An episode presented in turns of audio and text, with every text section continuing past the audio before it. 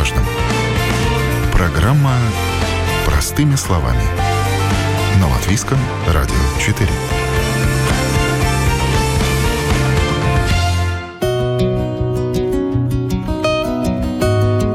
Спасибо пандемии, теперь я счастлив, а вот мне коронавирус все испортил.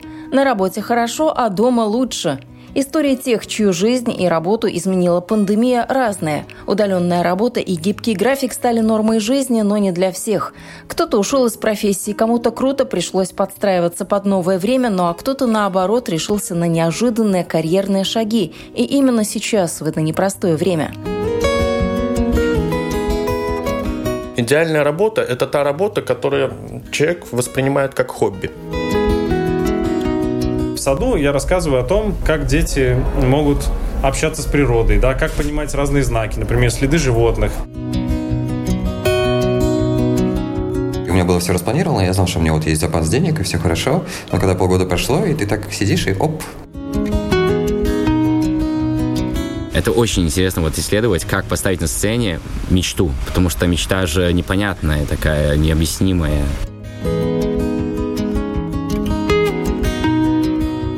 О работе сегодня говорим в программе «Простыми словами». Меня зовут Яна Ермакова, и я рада приветствовать вас на волнах Латвийского радио 4.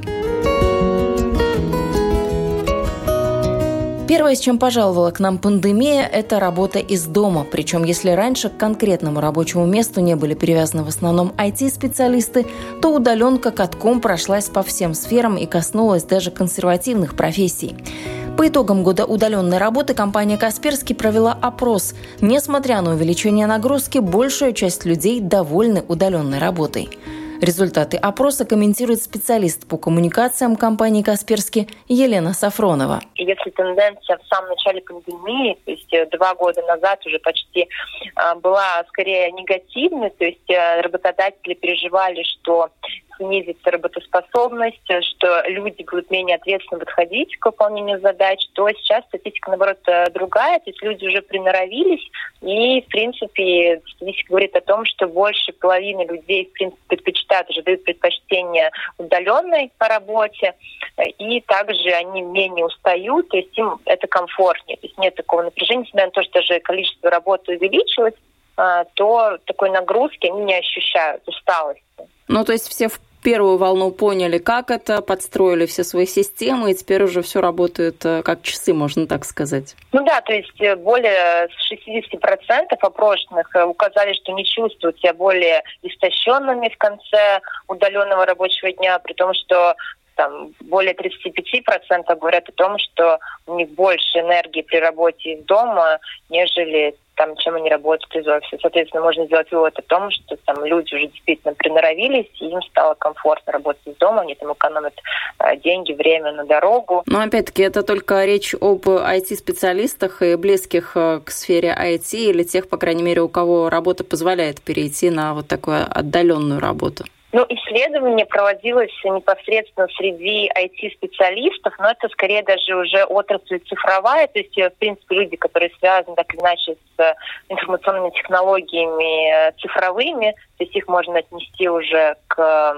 IT-структуре. То есть это не сугубо программисты, а именно те, которые вот занимаются цифровыми форматами. А многие же и до этого работали ну, в таком а, либо свободном режиме, либо дома, то есть для кого-то вообще ничего это и не поменялось. Да, да, ну, по сути так и есть, но опять-таки, почему такая статистика? Потому что, как я говорю, все-таки ранее была культура того, что даже если человек там условно маркетолог или он занимается там дигитальными форматами, он все равно приходит в офис. Опять-таки многие программисты работают из офиса. Понятно, что не все, но раньше такой культуры того, что можно работать из дома, не было. А безопасность, вот интересно, компании подтянули, потому что работаю из дома, но если это какие-то сенситивные данные, то ну, там нужна какая-то многоступенчатая защита, потому что хакеры, как мы тоже видим, активизировались. Да, это очень хороший, на самом деле, вопрос, очень актуальный, потому что а, если искать плюсы во, всех, во всей этой истории с пандемией, то есть и в удаленной формате работы, что работодатели задумались больше о, о внедрении так называемых корпоративных практик благополучия, что это не только о том, что нужно сделать для того, чтобы сотрудники там не перегорали, как настроить менеджмент, тайм-менеджмент. И компании начали предлагать различные бонусы, то есть там или оплачиваемые выходные, или онлайн-консультации как настроить свой график. Что касается вот Касперский, за который как бы, я могу отвечать, мы даже ввели такой, называется, киберспа, такая программа медитативная, то есть там медитация позволяет э, настроиться на какую-то рабочую волну, то есть отдохнуть. Исследование Касперский говорит о том, что люди больше стали а, счастливы на удаленке, чем, может быть, приходя в офис, уже сейчас а, распробовали, поняли, что это такое, как это работать из дома, уже. Обустроили свой какой-то домашний угол, и офис сделали, и детей распределили, и кошку пристроили, то есть, ну, все хорошо, все в порядке, уже все в первую волну пандемии сделали ремонт, то есть уже дома тихо, спокойно, стало больше объективно зум-конференций, больше звонков. Разве от этого не устают люди? Потому что постоянно это вот звук, звук, это шум. Если раньше можно было в митинг-руме посидеть, все быстренько обсудить, то сейчас это затягивается надолго, потому что ну, это другой немножко формат общения в каждой из э, ситуаций, там будет это офлайн работа или онлайн работа, есть как бы плюсы и минусы, поэтому сейчас вот особенный тренд приобретает это вот э, платформы там по цифровой релаксации, там тот же киберспа, или вот почему работодатели задумались о том, как сделать максимально комфортную рабочую среду для их сотрудников, там, в том числе удаленно. То есть стали предлагать онлайн-консультации по тому благополучию, стали курсы по тайм-менеджменту, то есть, опять-таки, предлагать своим работникам дополнительные выходные. То есть все сделать максимально, чтобы э, работник себя чувствовал э, комфортно, чтобы он не перегорал. И ну, наверняка, опять-таки, отдают себе в этом отчет, как вы правильно сказали, что наверняка это сложно там, совмещать дома и работу, и поэтому именно стали задуматься больше о том, как это все настроить так, чтобы всем было комфортно. Ну вот какое-то время назад прогнозировали эксперты, что уже если человек дома засел, то он уже с трудом вернется в офис, да и в принципе, ну такой сегмент офисной недвижимости мы увидели, что он немножко просел за это время, за время пандемии, потому что некоторые компании просто-напросто начали отказываться от физических офисов, как вы эту тенденцию видите? Вот э, ваши даже э, исследования показывают, что люди стали счастливее. То есть э, в перспективе может быть гораздо большее количество работников, не только благодаря или вопреки пандемии перейдет на такой домашний режим работы, а в принципе это будет ну, такой обычной практикой. Ну, я думаю, что скорее сохранится такой некий гибридный, гибридная модель работы. И, в принципе, такой формат, вот даже согласно исследованию, получил достаточно высокую оценку сотрудников. Почти половина из них перешла, в принципе, на гибридную работу к середине э, текущего года. Это значит, что там, безусловно, необходимо наверняка встречаться в офисе, чтобы обсудить какие-то там насущные вопросы, но какую-то часть работы, безусловно, можно сделать удаленно. Мне кажется, такой гибридный формат работы, он наверняка сохранится и в будущем. Как ваша работа сейчас поменялась? Вы тоже со мной сейчас из дома разговариваете или нет? Нет, я говорю с вами из э, офиса. Работодатель дает возможность э, выбирать, то есть как э, комфортно опять-таки в связи там, с последними событиями, что нужно максимально сократить там, количество людей там, в помещениях и так далее. Сотрудников распределили по офисам, чтобы там не было скопления людей. И все, кто максимально могут все позволить работать из дома, они работают. Главным человеком в офисе сегодня остается секретарь. Он вынужден физически присутствовать на рабочем месте, принимать корреспонденцию и общаться с курьерами, так что всех на удаленку не переведешь. Это на себе испытал представитель творческой профессии, актер и режиссер Хенри Арайс. Еще в прошлом году жизнь била ключом. Молодой человек снимался в сериале. Были планы поставить свой спектакль в Чеховском театре с профессиональными актерами на экспериментальной сцене – не случилось. От задуманного все-таки пришлось отказаться. Но в свои 23 Генри полон оптимизма и твердо решил не сдаваться. В его профессии это лишь временные трудности. Молодой режиссер сразу загадывает на много лет вперед.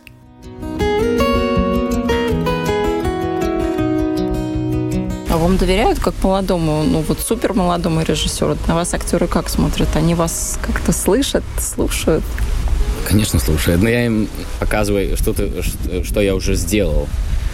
И что, да, я молодой, но я бы не смог, по-моему, делать ничего другого в этой жизни. Это, может быть, звучит как бы так романтично очень, но так и есть. И, по-моему, это не зависит, мне 21 или 30. Если приходит человек, у которого есть своя, как говорил этот Шопенхауэр, муза, там без вариантов должно получиться. Ну вот если вы так рано начинаете взлет mm. карьеры, то mm. к чему хотите прийти? Моя самая большая мечта сделать э, русский автор такой Пелевин. У него есть книга Чапаевой «Пустота». И я не видел никого, кто вот поставил это, потому что это ну просто сумасшедшая, ну, просто великолепная книга. А чем она вам близка так показалась? Почему именно это? Ну, это написано так, что все очень фрагментарно, очень все меняется непонятно. Вдруг главный герой больница, вдруг он понимает, что он вообще не больница. Все меняется так, что непонятно, которая из этих вообще реальность настоящая. Там такое течение вот э, мыслей. И, конечно, это вопрос, как это поставить, как это сделать. Но написано это так, что я прочитал три раза, по-моему, эту книгу. Это я обязательно должен сделать. Но я должен подождать немножко, потому что там есть, э, я не знаю точно, сколько, э, насколько было эти правила, ну, к, после а, смерти автора. Авторские права, да? Да, да, да, я не, ну, не знаю, сколько там было э, лет, 70? По-моему, 70. 70, да. по-моему, да. А с авторскими это очень дорого или почему? Ну, по-моему, с Пелевиным, да. Но это очень интересно вот исследовать, как поставить на сцене мечту, потому что мечта же непонятная такая, необъяснимая. Ну, наверное, подождать не только пока авторские права будут более дешево стоить, а и когда опыт накопится, тоже, наверное, к этому конечно. нужно не так просто подходить. Конечно, конечно, конечно. Я каждый, с каждой постановкой, которая у меня есть, понимаю, насколько еще много учиться, но мне это нравится.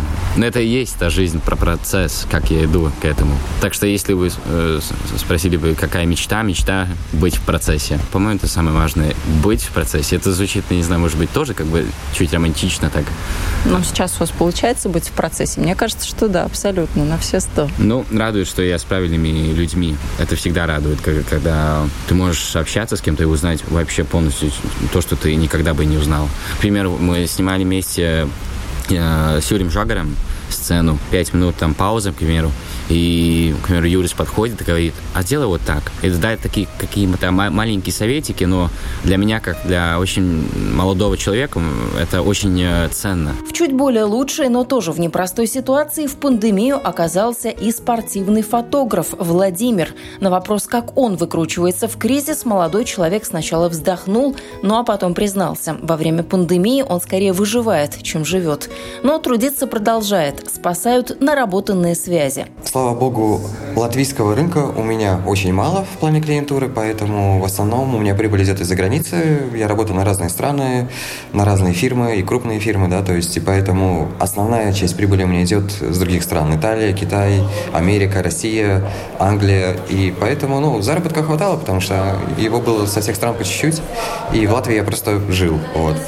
А сейчас со временем, я надеюсь, в ближайшее время э, переехать отсюда, потому что э, здесь тяжело выжить, и надо вот куда-то пока что, пока это все не уляжется, переехать, где реально есть работа и, ну, скажем так, где можно дышать. Конкуренция же большая среди фотографов. Сейчас очень много тех, кто берет в руки сначала телефон, потом фотоаппарат. Да, конкуренция большая, но, знаете, как бы, если ты профессионал своего дела, то, в принципе, тебе не до конкуренции, ты всегда найдешь клиентуру и так далее. То есть профессионалы чем отличаются? Ну, именно фотографии, тем, что у них свой уникальный стиль, и они очень хорошо отличимы от остальных. То есть, если ты фотографируешь, то вот не зная, кто эту фотографию сделал, ты можешь посмотреть на нее и сразу подумать, о, я вот знаю, что, скорее всего, это вот этот фотограф. То есть даже она не будет подписана, что это вот под, под его именем сделано. Вот, поэтому, в принципе, у меня есть свой стиль, в котором я фотографирую, и э, тем, кому и нравится, то есть находят меня, и так вот и появляются клиенты.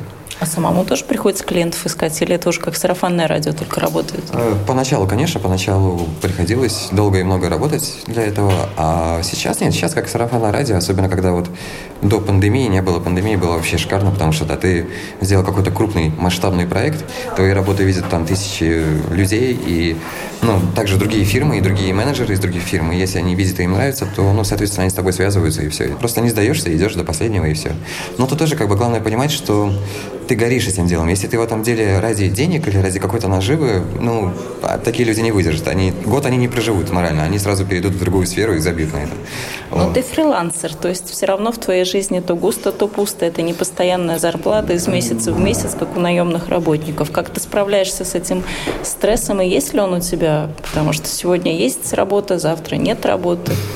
Вначале было так, что да, ты живешь, и ты не знаешь, выживешь ли ты через два месяца. Вот именно в начале. И вот с пандемией было так, что э, там полгода и у меня было все распланировано, я знал, что у меня вот есть запас денег, и все хорошо. Но когда полгода прошло, и ты так сидишь, и оп, и там вот кучу инцидентов со стороны политики происходит, да, которые душат максимально народ. И как бы получается так, что да, ты не можешь ну, не знаешь, что будет дальше. И как бы я могу претендовать на пособие, во сколько там будет мне, по-моему, 200 или 300 евро, но это не что. Это, я даже не могу квартиру за это платить. То есть смысл мне в этом во всем становиться на пособие. Я лучше вот эти деньги и всю свои силы пущу на то, чтобы переехать отсюда.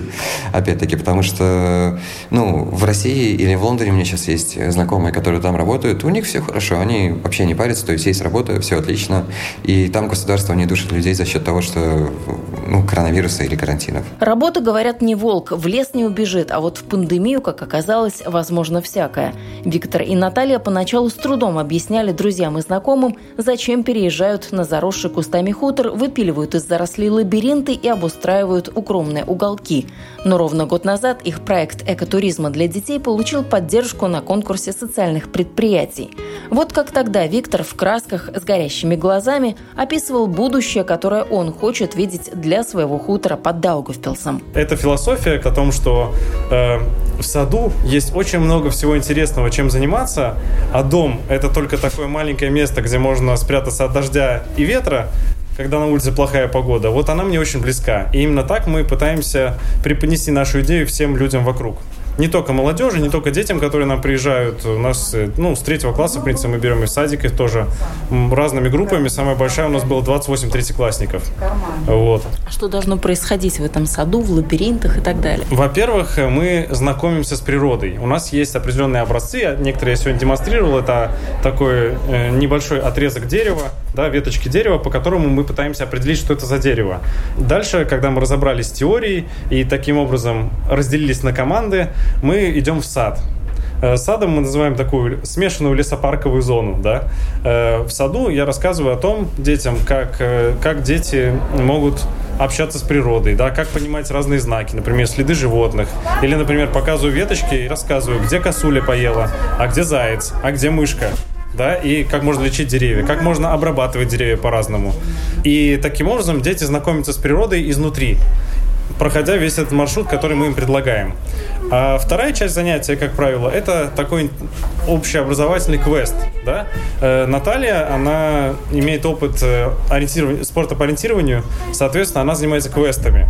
И после того, как ребята прошли а, экскурсию и ознакомились с самой территорией, у них есть возможность использовать эти знания прямо на практике и сделать несколько заданий и в итоге найти клад. У нас есть определенное замаскированное место, где они его находят, и кладом являются продукты, продукты питания. Далее мы перемещаемся со всеми детьми к очагу. У нас есть место для костра, для котелков, и там из этих продуктов ребята готовят себе обед. То есть обычное такое мероприятие для стандартной группы там, в 20-30 человек, оно длится примерно часов 6.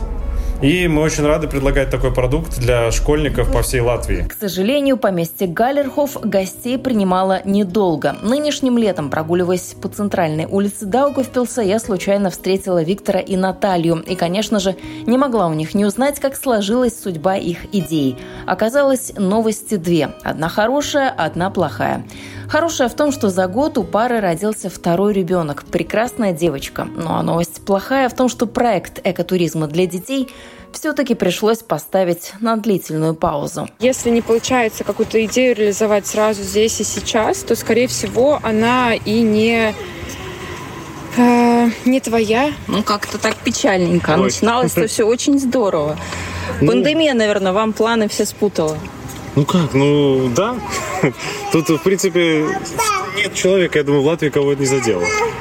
Вот. Ну и нам в том числе, в принципе, наш основной продукт это, это экскурсии на природе. Если мы говорим о проекте на хуторе, да, это работа с детьми на природе, группами детей по 15-20 человек и так далее, что, в принципе, во времена ковида стало просто невозможным. И даже когда были небольшие послабления, в принципе, все школы не водили своих детей, а школы наши основные клиенты, потому что просто, ну, боялись даже взять на себя ответственность. И я их прекрасно понимаю, потому что просто никто не понимает до конца, что происходит, и кто несет ответственность, и какие решения будут завтра. Например, назначили экскурсию, забронировали автобус, а завтра правила поменялись. Просто мы все тут в данный момент заложники ситуации. Вот и все. Поэтому в данный момент вся наша деятельность в этом направлении приостановлена. То есть вы совсем забросили или просто приостановили и ждете лучших времен? Ну, на данный момент визуально это никак не отличается. Где-то на празднике, на рождественские, у нас была очень классная идея, направленная на семьи, для семей, в общем-то, что, чтобы дать людям возможность как-то вылезти из дома и что-то поделать на природе, так как на природе, в принципе, тоже практически ничего нельзя было делать. А что вы планировали там такого на, на празднике? Мы хотели просто предложить квест, что семья может приехать, и вот мы предлагаем, я не буду рассказывать, возможно, может быть, мы сможем реализовать как-то. Э, вот мы предлагаем такую-то историю, вымышленный персонаж, и вот он якобы есть, и вы можете ему помочь, сделав то-то, то-то, то-то, выполнив определенные задания и получив там эм, приятный бонус в конце. Вот. И плюс еще как место провести там, например, с семьей, сделать какой-то шашлычок, по сути, если это не супер холодно и так далее. Ну, по желанию, в общем-то. В принципе, реализовать можно было на одну семью, может быть, где-то на две. Ну, это не массовый продукт, да. скажем так. Ну, а вот за все это время жизни на природе э, вы как поняли, вы городские жители или все-таки вы сельские? Вот как эта концепция была, что вам нравится вот такое уединение, тишина? Или все-таки вы поняли, что на селе ну, столько много работы со своим домом, и с участком, и земли у вас там огромное количество? И за всем этим нужно ухаживать? На самом деле, когда мы жили с родителями на хуторе, у нас земли было в три раза больше. Поэтому количество земли нас никак не смущает. Вопрос, зачем она? Да, если что мы хотим на ней делать? Мы сразу поняли, что мы едем не за сельским хозяйством, а хотим заниматься чем-то другим. Тем мы, собственно, занимались и успешно до того, как кризис наступил, ну, кризис ковидный, да. Вот, условно, мы занимались, и все было очень успешно. И, в принципе, если жить на хуторе дальше продолжать, то мы бы и хотели развиваться примерно в таком направлении, с некоторыми коррекциями, да. Вот. А жизнь в городе мы тоже не исключаем. У нас, в принципе, впереди три года до того момента, как э, наша первая старшая дочь пойдет в школу, и, скажем, три года, чтобы решить, как дальше действовать, как дальше жить и где дальше жить, например, да. Как и любого человека, который живет в нашей стране, во время ковидных ограничений посещает мысль изменить свое место жительства, несмотря на то, что мы очень любим то место, где мы живем, и несмотря на то, что мы вернулись как раз за границей, чтобы жить здесь и обосновались здесь. Но просто такая ситуация, что ну, кто-то где-то говорит о поддержке бизнеса во время ковида, еще каких-то вещах, но я что-то не припомню такого на моей практике лично. Поэтому просто, ну, своими усилиями мы просто делаем другие проекты, другие инициативы, которые не связаны с прямым контактом с людьми. И пытаемся просто жить по-другому, подстраиваться по ограничения. Очень сложно сидеть на одном месте сейчас. Ой, а, ну, абсолютно невозможно, решив, что мы решили вот жить там где-то за городом и там что-то развивать, и там и сидеть. То есть а, очень хочется куда-то ехать. Посмотрим, как будет дальше, когда дети подрастут. Потому что детям тоже хочется дать какие-то другие возможности.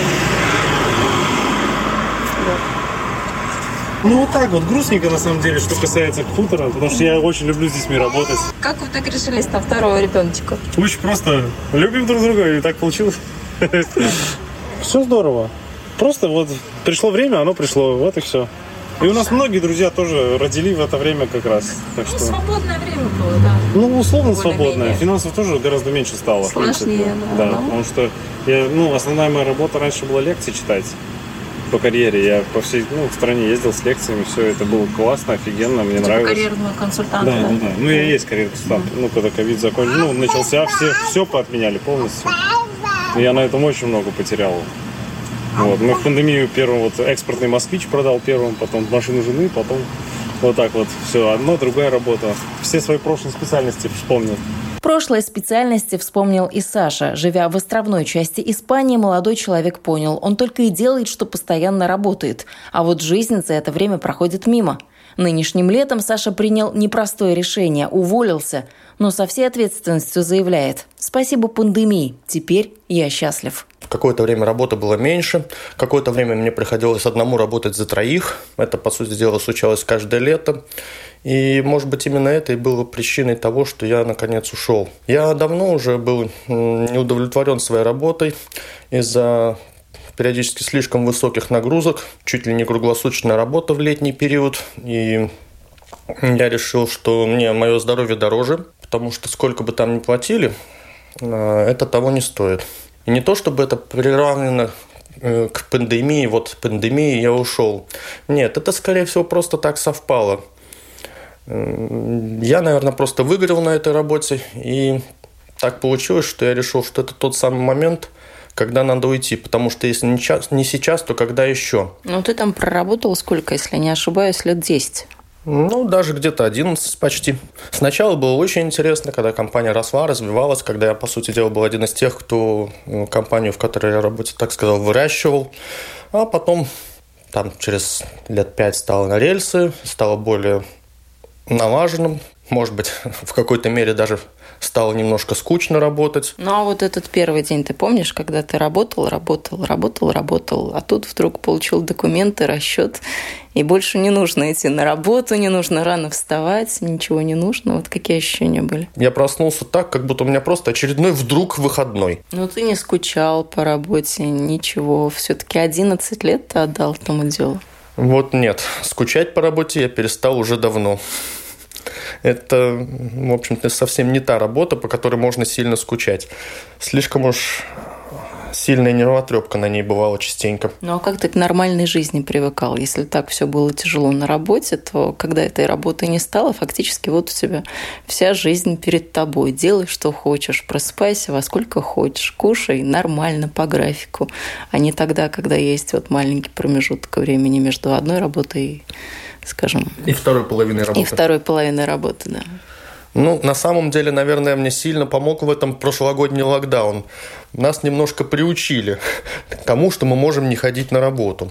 Поэтому, может быть, это мне помогло, скажем так. Ну, у меня было море, у меня был пляж, у меня было солнце, поэтому, в принципе, я чувствую себя очень даже счастливым, потому что это первый, ну, можно сказать, мой отпуск летом за многие-многие годы. То есть я не знаю, по-моему, летом в отпуске не был лет 6 или 7. Так что, в принципе, Поначалу я просто это воспринимал как обычный отпуск. И это при том, что ты живешь в солнечной стране, на берегу моря. Да, конечно, я живу в солнечной стране, на берегу моря. И в то же самое время, в летний период, у меня просто физически практически не было времени выйти на пляж. Что интересного ты увидел в окрестностях, когда у тебя так в хорошем смысле слова открылись глаза, и ты начал смотреть широко открытым взглядом вокруг. А что есть вокруг моего дома? А что, где какой парк есть? Где какое море интересное? Ну, на самом деле, я и раньше уже осматривал, так сказать, окрестности, путешествовал по острову. Просто в этот раз это можно было бы делать, ну, не думая о том, что ой, мне завтра на работу, ой, надо выспаться. А я мог просто кататься, смотреть местность, там, достопримечательности, лазить по горам, купаться в море, где хочу и когда хочу, и не думать о том, что, ой, мне же там завтра на работу, ой, а мне могут позвонить, ой, что же делать? Нет, я наконец-то почувствовать себя счастливым. И так я себя не чувствовал достаточно длительное время. Ну, счастливым ты себя чувствуешь и до сих пор, или есть какие-то мысли так? Ну, хорошо, я пожил нормальной, свободной жизнью, может быть, можно на следующую работу устроиться, или пока вот жизнь как идет, так идет. Ну, счастливым я себя чувствую до сих пор. Хотя, конечно, на следующую работу надо устраиваться, жить-то на что-то надо.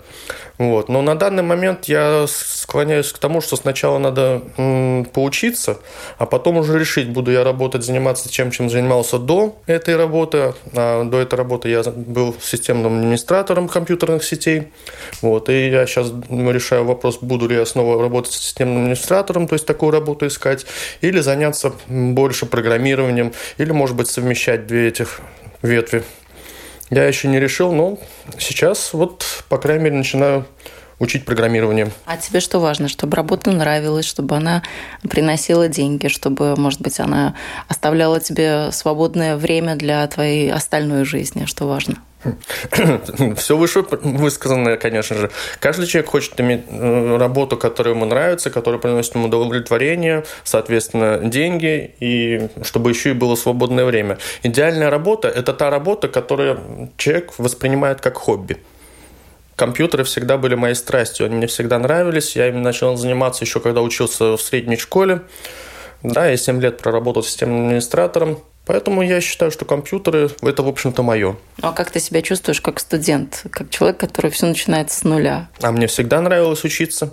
Это, во-первых. Во-вторых, в компьютерах в любом случае э, это бесконечная учеба, то есть это постоянно какие-то новые курсы, новое обучение. То есть в компьютерной сфере обучение не прекращается никогда, поэтому это только радует. И потом это полезно для мозга.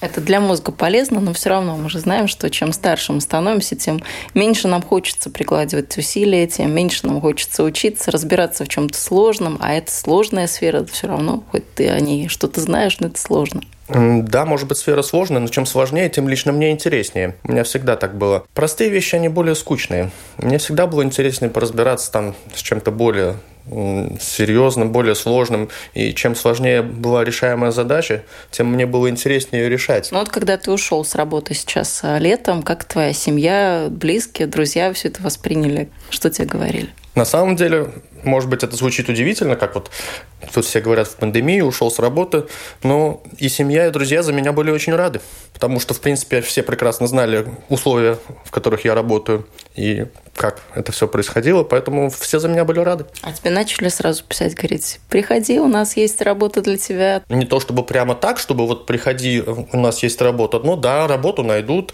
и помогут, если попрошу. И давай переезжай сюда, Сюда, в смысле, в Латвию? Да, сюда, в смысле, в Латвию. Но пока что я не тороплюсь переезжать в Латвию, потому что там, где я живу, погода намного лучше. Это важный фактор, чтобы оставаться там? Да, это очень важный фактор, потому что с тех пор, как я переехал из Латвии, я действительно чувствую себя намного лучше. Даже несмотря на то, что там работа намного сложнее.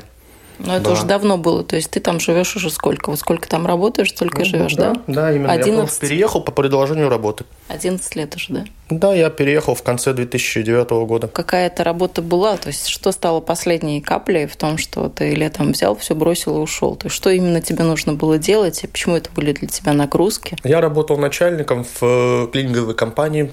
Мы занимались э, чисткой самолетов. И, ну, в общем-то, были две основные проблемы. Это, как обычно, нехватка персонала. И вторая большая проблема для Испании – это очень большое нежелание южных испанцев работать. Их бывало очень сложно уговорить, чтобы они работали и выполняли свою работу нормально и, соответственно, спецификация, скажем так. Ну, это первая причина. Ну, это еще куда не шло, с этим я всегда справлялся. Но самое главное было это то, что в летний период количество работы возрастало в разы, а вот количество персонала нет.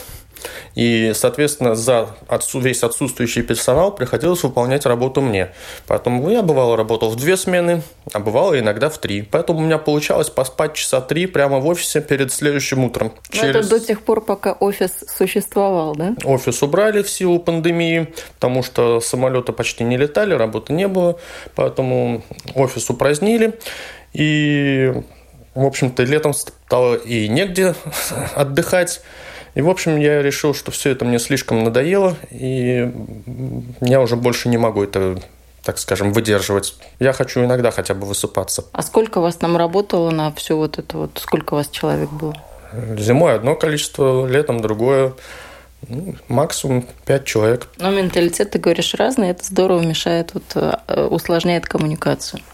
Дело не в усложнении коммуникации. Дело в том, что на юге Испании большинство родившихся и выросших на юге Испании, э, мягко говоря, не любят работать. В этом сложность. Они не любят работать, они не любят никакой ответственности, ничего не хотят делать сами, звонят по любому поводу и без повода. Вот, и причем круглосуточно. То бишь, мне могли позвонить в любое время дня и ночи, и я вроде как должен был ответить на звонок и решить вопрос. А вопросы возникали постоянно. Это тоже напрягает. Когда ты пришел, допустим, отработал ночь, приходишь домой с утра, ложишься спать, и часа через полтора тебе звонят из офиса с каким-то совершенно ненужным вопросом из серии «А ты уже прочел наш последний имейл?» Ну, а как сейчас, когда у тебя не звонит телефон, когда тебе не приходит 200 а, имейлов в день, как ты себя ощущаешь? Может быть, не хватает чего-то? я ощущаю себя очень-очень-очень счастливым человеком, что я могу не брать телефон, если не хочу отвечать на звонок. Я могу вообще его забыть дома и пойти гулять на весь день. Я могу заниматься своими личными делами, не боясь о том, что меня срочно вызовут на работу, потому что там опять что-то сломалось, и надо срочно решить этот вопрос. А так случалось абсолютно регулярно. Поэтому да, я сейчас абсолютно счастлив, что у меня э, телефон мне на нервы не действует, что меня никто не будет. Я могу спать сколько захочу, когда захочу, могу в любой момент пойти на море искупаться. Кстати, до сих пор, хотя уже вода прохладная. В общем, мне сейчас хорошо.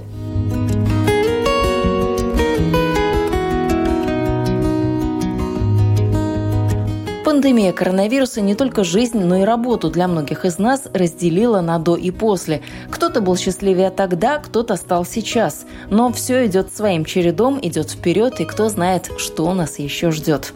В любом случае, жизнь продолжается, и это главное. Вы слушали программу «Простыми словами». Меня зовут Яна Ермакова, и я прощаюсь до новых встреч в эфире.